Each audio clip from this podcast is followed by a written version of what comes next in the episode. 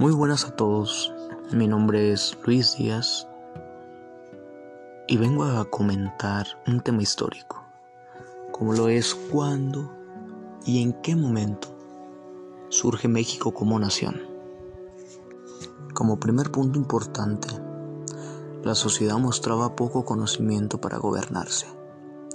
La extrema miseria en que subsistían amplios segmentos de la población no les permitía asumir y ejercer el nuevo papel que como mexicano les correspondía.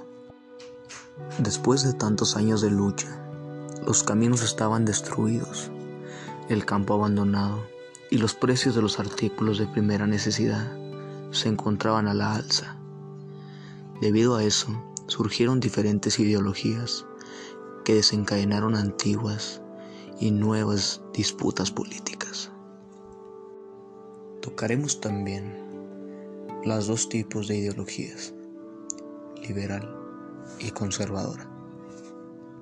Como puntos importantes de la ideología liberal, querían establecer una república federal, defendían la igualdad de los individuos y pugnaba por restringir el poder de la iglesia.